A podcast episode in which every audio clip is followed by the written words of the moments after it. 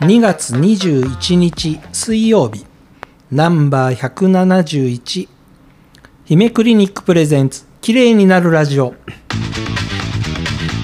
OK、姫クリニック。えージェネリックのお話だとかねいろいろそのとても近い世界の話を随分してきまして困ったなあどうしたらいいのかな もうこの国のやり方って本当に間違ってるんじゃないかっていうところに随分来ましたけれどももっともっと大きな話題もしましょうということで、うん。えー今回って言います今日は未来の話をしたいと思います。うん。まあ、これはあの姫先生が結構最近おハマりになっていらっしゃる SF のテレビドラマうん。アンドロメータね。はいあのジーン・ロッテンベリーの娘さんがもう本当に頑張って作っていただいたアンドロメダを見ながら意外とこれね深い話がいっぱい出てくるのでこれ、あの、SNS にも書きましたね、私ね。はいあの、えっ、とね、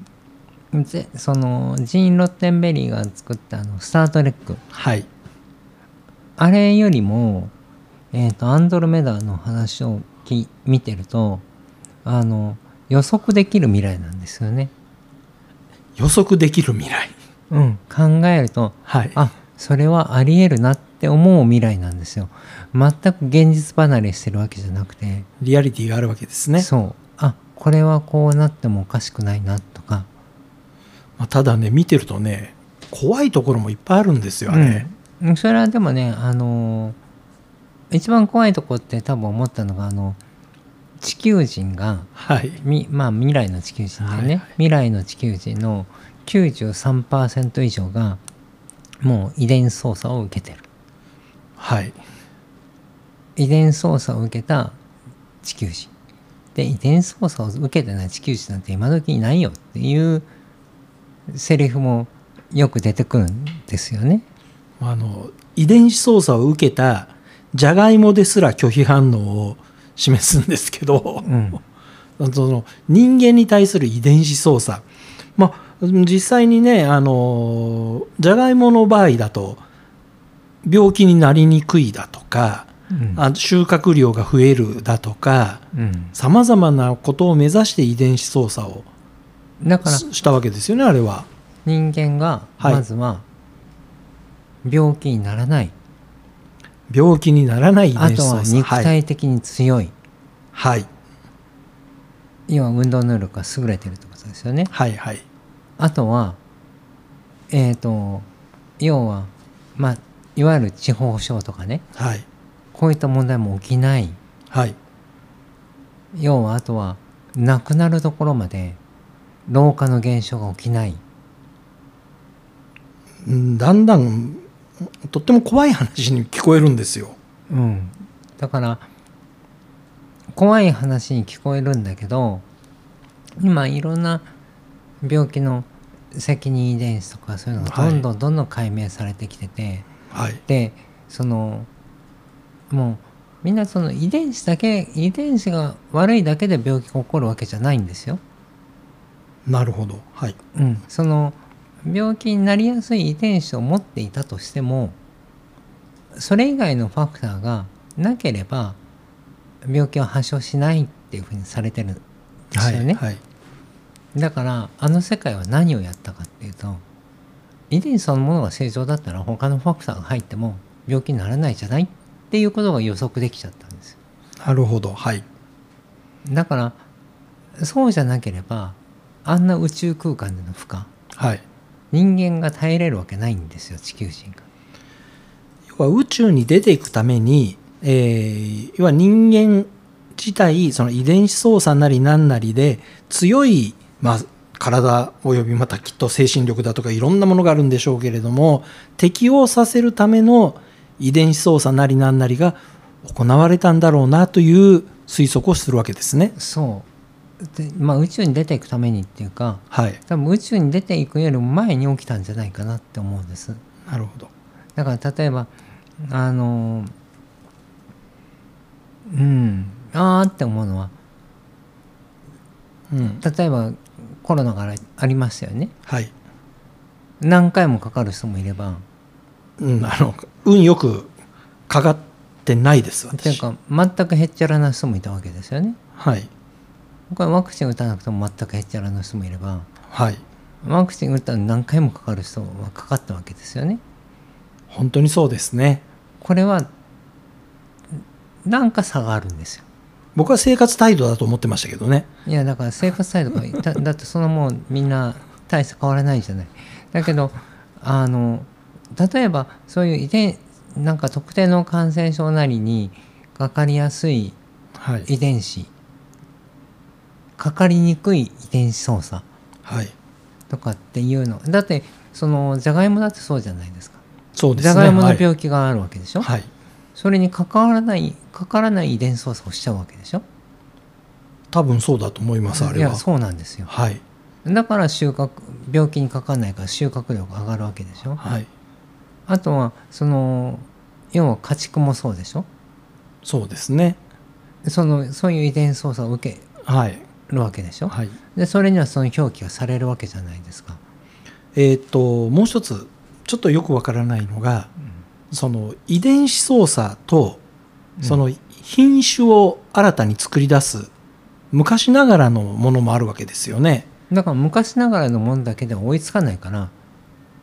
追いつかないから遺伝子操作という手段に出たわけですでね出たわけですよね今の現代の技術を使ったわけですよねじゃああの今言われてるねとちおとめが美味しいとかっていうあれは遺伝子操作だとかそういうことであはれはな遺く伝子組み換えになってないなってないわけですよね品種改良品種改良ですよねそうあれはね純粋ななんか品種改良の中でやっといてほしいんだけどなもう不安でしょうがないですよいやでもねこれはもう今例えば えっとまあこれはいろんな倫理的な問題があってはいまだまだ問題になってますけど例えば自分の遺伝子を全部お金払って調べてはいでまあ某ねアメリカの有名な女優さんは乳房を取りましたねはい乳がんのリスクがあはいるってなって乳房を取っちゃったわけでしょ、はい病気でもないのに。はい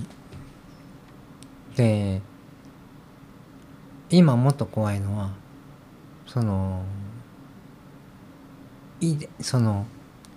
母親の血液はいから胎児遺伝子が分かるんですよね母親の方なんですね母親の血液血中はい母親の血液を調べることでえっ、とその赤ちゃんはいの遺伝子診断ができちゃうんですよもうすでに なんかいろんな想像が今浮かんだんですけど、うん絶対それやっちゃいかんことのように思いましたけどね今だけどそれを自費診療でやってるクリニックはいくらでもあるんですはいで倫理的にそれを止めようっていろんな学会が動いたりとかねはいしたんですけど結局その止めきれないんですよ出生前診断っていうんですけどねはい出生前の遺伝診断っていうんですけどでえっ、とまあ倫理的に言えばそれをもとにねはい例えば人工中絶をするとか産むとかうんっていう選択が実際には起きてるわけですよね。うんもう科学と倫理の問題で最たるものですねうんもう人間の中でももうそういうものがは起きててそれでそれ命の選択が実際には行われてるということなんですねもう起きてます。で特にまあ遺伝子レベルじゃなくてもう染色体レベルで言えばもうほほぼ起きてるじゃないですかね。あの何のために検査するかはい要はいろいろ妊娠すると妊娠する前に妊活とかいろんなことがありますからいろんな情報が入ってくるわけですよね。はいそうするとまあ妊娠が成立した時点でその検査を受ける、はい NTP っていうんですけどねそれを受けるとあのまあ胎児の遺伝あの染色体の異常がわかるんですよ。はいでまあその情報で例えばねそのまあ人工妊娠中絶をするとかっていうのはまあ実際には許可されないことですよはいだけど実際には起きてるうーん例えば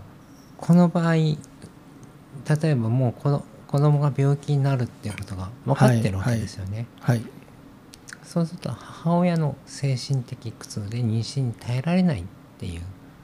うーん項目があるんですよ、そういう診断をして、うん、まあ本当に命の選択になっちゃうわけですねそこでそれがもう起きてますだからそれを知ってるもんですからこのジーン・ロッテンベリーの娘さんの、えー、と名前がはい はい何て言ったかな えっと難しいんですよ、 SNS には書いてある長いんですよ、はい、その人が描いた世界っていうのを見るとあり得る